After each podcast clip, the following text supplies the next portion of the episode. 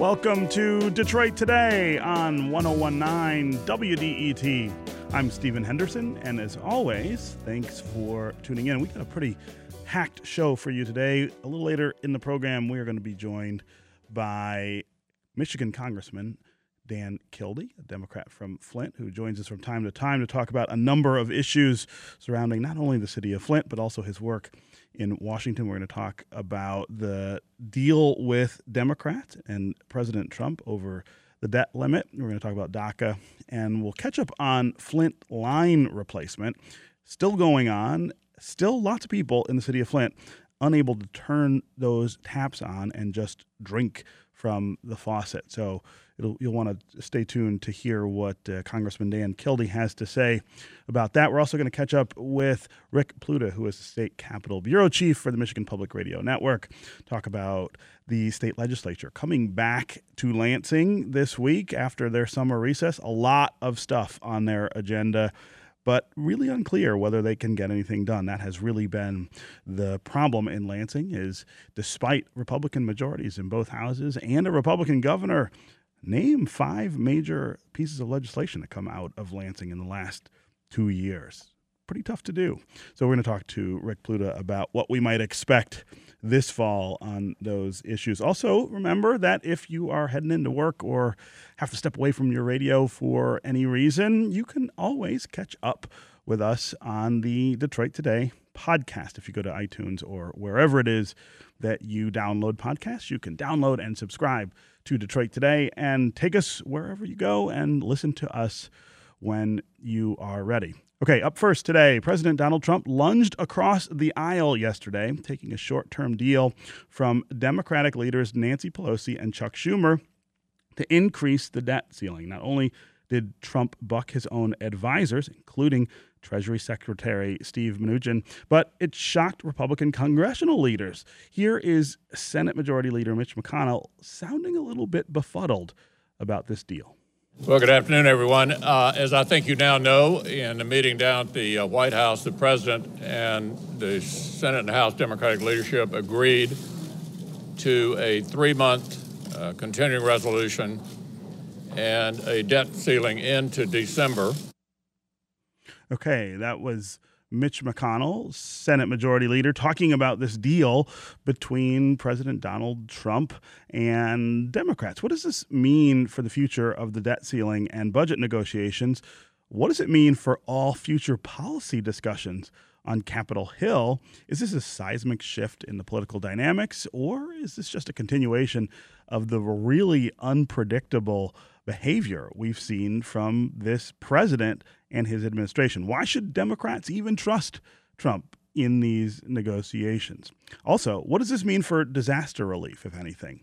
Uh, we, joining us now to talk about the deal and its implications is Libby Casey. She is an on air reporter and anchor who covers politics and accountability for the Washington Post. Libby Casey, welcome to Detroit Today. Thanks so much. Good morning. Good morning. Uh, I am among the people who scratching their heads a little this morning, saying, "Well, uh, this seems like." You know, I guess let me put it this way: it is not a bad thing for a Republican president to reach out to a minority party to say, listen, I need your help to get something done, and I can't count on my own party to do it or all of the members of my own party to do it. So I need you. And here, let's let's let's work together we all have been waiting for a really long time to see that work in Washington. So on one hand, I'm like, okay, well, maybe he's he's uh, he's maturing. Maybe he's moving us to a new space. But then you put it in the context of everything else that we've seen from this president over the last eight months, and you think, well, maybe this is just another instance of the crazy. Um, uh, I want to get you to, to to talk about that and put it in some sort of uh, Washington context for us. Yeah, I mean, I think how you feel about this depends on where you sit. But what President Trump is counting on is that the majority of Americans will say, ah, bipartisanship, great, let's move forward, let's get some relief for the hurricane victims, um, let's not have Congress be in a big fight this fall, and let's move on. And we saw at the microphones yesterday the Democrats being the ones to come out and say, hey, great news. we have this moment of bipartisanship. Chuck Schumer, uh, the top Democrat in the Senate, saying this is a really positive step forward. And you heard Mitch McConnell in that tape that you just played sort of saying, all right, I guess we're moving forward with this, and, and trying to put the best spin he could on it. And he's moved forward with what the president wants. Um, you know, there was a sit-down meeting yesterday at the White House with these congressional leaders and the president, and you know, there there was a game plan, and the president just veered off the game plan, and as he is wont to do, went his own way and said, "Yeah, let let's go with uh, what the Democrats are proposing, which is a three-month extension." On some really important things, mm-hmm. uh, continuing resolution and uh, to keep funding the government and get the debt ceiling lifted. And the important thing about the debt ceiling, a lot of conservatives have concerns about this. Um, you know, let's not keep spending and keep spending, but what lifting the debt ceiling does is it helps the country avoid default. Right. Uh, because that money's already We've already spent, so that money. Exactly, exactly. Right. So you have to fund the government so, you know, things don't shut down and you have to avoid default. And so those two things were achieved at least until December. Republicans actually wanted it to be done for a much longer period of time, 18 months. What that would do is get them through the 2018 campaign cycle. So it would kind of take this issue off the table and it wouldn't give Democrats any bargaining power moving forward. So Democrats couldn't say, well, we'll agree to raise the debt ceiling and fund the government if we get movement on our things like DACA, you know, the Dreamers, sure. or if we, you know, get get some uh, movement on making sure that uh, there's not big Obamacare fights, and, and we make sure that that we can move forward on some on some health care stuff. But what the president said instead was, let's go with the Democrats' plan, this three month game plan. So we'll be back at the bargaining table in December, yeah. and ultimately that gives the Democrats more power. Well. Let's talk about this December deadline now. Every time you kick this can down the road in Washington, I think you make it a little harder to kick further, right? Uh, you, you, you, place yourself in this position where the stakes are higher if you, yeah. you can't come to a new deal. This all puts off more substantive conversations about how to keep the government functioning and, of course, keep us within our spending limits. Yeah, absolutely. And you know what it does is it is it forces everyone to sort of renegotiate. So there's some anxiety about okay, well December's pretty close, but the markets are happy. I mean, you know, you'll you'll see a lot of economists say okay, or a lot of financial watchers say, all right, well at least we're not going to have a fight, a showdown this month over the debt ceiling and over a continuing resolution to fund the government. So, in effect, even kicking it down the road a little bit gives everybody some relief. Yeah. And and now everyone can go back to the drawing board and figure out what are their priorities and what do they want come December. Whether we will see a huge fight and uh, a walk to the edge of those cliffs in December, who knows? I mean, we anticipated seeing more of a tough fight here in September, and that's just been taken care of. You know, when you have one of these meetings where the president says, yeah, I'm, I'm going to go with the Democrats. This is what we're going to do. What that means is that the Republicans were had to basically accept it, and so Mitch McConnell introduced last night a bill that would provide for some hurricane relief funding mm-hmm. as well as get us all to that December timeline. So it's already in motion. You know, it's not like the Republicans had to rehuddle and figure things out. Um, they've already got this bill. It's moving forward, and we could see a vote in the Senate as early as tomorrow. This is Detroit Today on 1019 WDET. I'm Stephen Henderson. My guest is Libby Casey. She is an on air reporter and anchor who covers politics and accountability for the Washington Post. We are talking about the deal announced yesterday, mainly between President Donald Trump and Democrats in the Congress to keep the debt ceiling uh, increasing so that we don't end up uh, defaulting on that. What do you think about that move? Do you feel like maybe this is the bipartisanship we have been looking for in Washington for so long? People of different parties coming together to solve problems? Or is this more of the erratic behavior that we have seen from President Trump? Is he just all over the place? And why, if he's going to be all over the place, why can't he be here? Uh, what do you think about that? And do you think that this sets us up for more cooperation in the future? Give us a call if you want to join the conversation. 313 577 1019 is the number. That's 313 577 1019. You can also go to the WDET Facebook page and put your comments there, or go to Twitter and hashtag Detroit Today and we'll work your comments into the conversation. Tell us what you think about the president reaching out to Democrats to keep the debt ceiling from um, from defaulting, keep us from defaulting on some of the debt that we have. Uh, Libby, I want to ask you about the effect this might have going down the road. I mean, does uh, you know things happen in Washington all the time that we think are going to have significant impact uh, on the political dynamic down the road, and then they don't. Um, mm-hmm. Does this really does this really set us up for a more cooperative, or I guess uh, another way to look at it w- would be a more powerful President Trump, who is not constrained to dealing with you know Republican lawmakers who don't necessarily want to do what, what, what he wants to do. Yeah, and that's a really good question. I mean, you know, you talk about bipartisanship, but if you're a fan of bipartisanship, I hate to burst your bubble. Already today, we're seeing a shift because President Trump has a new campaign ad that just came out. And, you know, it can be surprising if you're not obsessively watching this stuff to think a campaign ad right now. But of course, the president needs to do his own PR and, and keep people positive about the message he's trying to present. And who does he go after in this ad? He goes after career politicians and, no surprise, the media. But the images that you see as he talks about career politicians politicians are leading Democrats, mm-hmm. the very same ones he was affectionately referring to by their first name yesterday. Chuck Schumer, and Nancy Pelosi, he was saying, you know, I like this deal, so do Chuck and Nancy.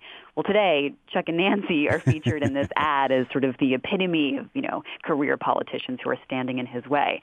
So don't expect this to set a pattern by any means. What it really does, though, is it changes the dynamic in terms of the power Democrats have for the next couple of months. Mm-hmm. Because now Democrats are have have the chance to be at the bargaining table. You know, the Democrats really wanted to make sure that uh, hurricane funding went through. So they weren't going to hold up the debt ceiling or you know, funding the government over hurricane funding. They wanted to be on the side of this issue saying, yes, we believe in funding relief for Harvey. And in fact, let's even get ready for Irma. So they didn't have much power. They weren't going to stand in their way. Now they can go back in December and say, well, you want to raise a debt ceiling? Let's talk about DACA. Let, let's talk about some other issues. So this does change the dynamic in that it gives Democrats more power over the next couple of months, which is unexpected, and it really ticks off a lot of Republicans. Yes. Uh, you know, and so Republicans now have this frustration, but it's not like President Trump and the leaders of the Republican Party were best friends two weeks ago. I mean, there's been a lot of tension building over the summer, and President Trump has gone after some of them on Twitter. You know, he's trying to distance himself a little bit on what he's trying to bill as their failures to pass uh, a health care bill that radically changed Obamacare couldn't do it. He now wants to get tax reform done. If it doesn't happen, he wants to set things up so he can point the finger at Republicans in Congress and blame them.